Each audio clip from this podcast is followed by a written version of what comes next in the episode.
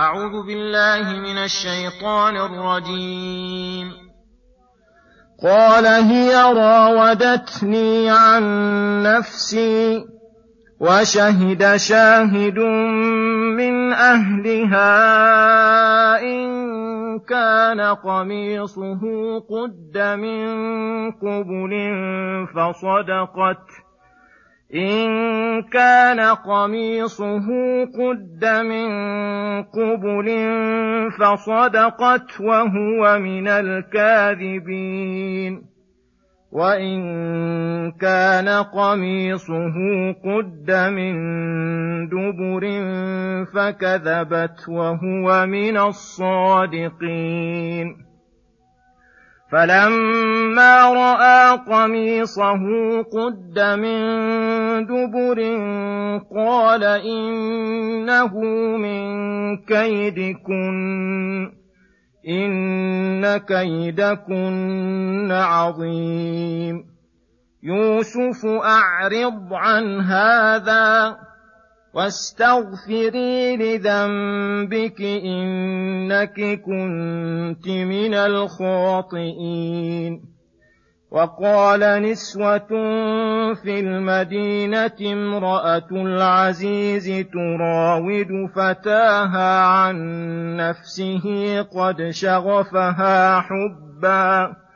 إنا لنراها في ضلال مبين فلما سمعت بمكرهن أرسلت إليهن وأعتدت لهن متكئا وأعتدت لهن متكئا متكأ وآتت كل واحدة منهن سكينا وقالت اخرج عليهن فلما رأينه أكبرنه وقطعن أيديهن وقلن حاش لله وقلن حاش لله ما هذا بشرا ان هذا الا ملك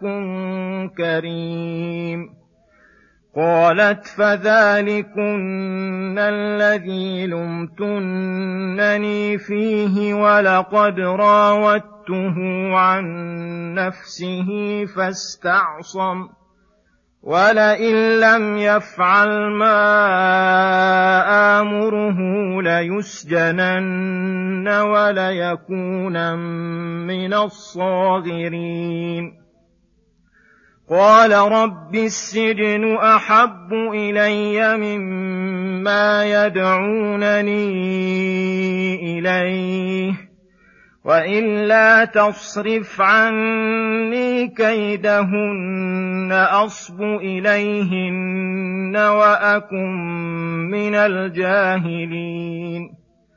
فاستجاب له ربه فصرف عنه كيدهن.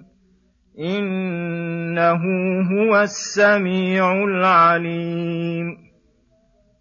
ثم بدا لهم من بعد ما رأوا الآيات ليسجننه حتى حين.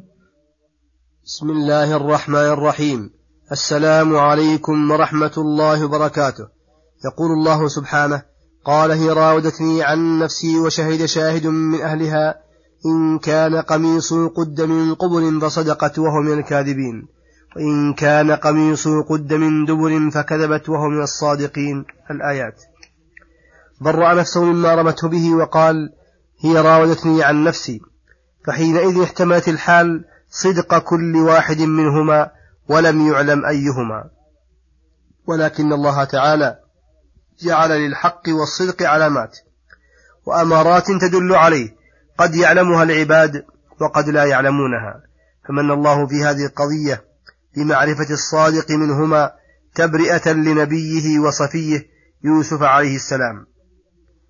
فبعث شاهدا من أهل بيتها يشهد بقرينة من وجدت معه فهو الصادق فقال إن كان قميصه قد من قبل فصدقت وهو من الكاذبين. لأن ذلك يدل على أنه هو المقبل عليها المراود لها المعالج وأنها أرادت أن تدفعه عنها فشقت قميصه من هذا الجانب. وإن كان قميصه قد من دبر فكذبت وهو من الصادقين لأن ذلك يدل على هروبه منها وأنها هي التي طلبته فشقت قميصه من هذا الجانب. فلما رأى قميصه قد من دبر عرف بذلك صدق يوسف وبراءته وأنها هي الكاذبة. فقال لها سيدها إنه من كيدكن إن كيدكن عظيم.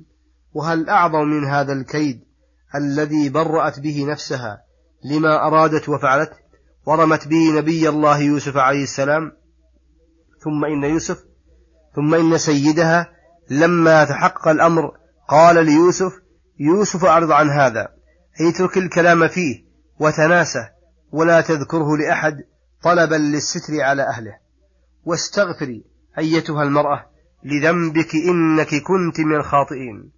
فأمر يوسف بالإعراض وأمرها بالاستغفار والتوبة.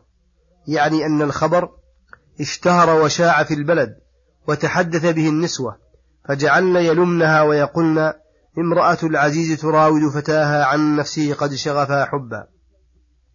أي هذا أمر مستقبح هي امرأة كبيرة القدر وزوجها كبير القدر ومع هذا لم تزل تراود فتاها الذي تحت يدها وفي خدمتها عن نفسه ومع هذا فإن حبه قد بلغ من قلبها مبلغا عظيما قد شغفها حبا أي وصل حبه إلى شغاف قلبها وهو باطنه وسويداؤه وهذا أعظم ما يكون من الحب إنا لنراها في ضلال مبين حيث وجدت منها هذه الحالة التي لا ينبغي منها وهي حالة تحط قدرها وتضعه عند عند الناس. وكان هذا القول منهن مكرا.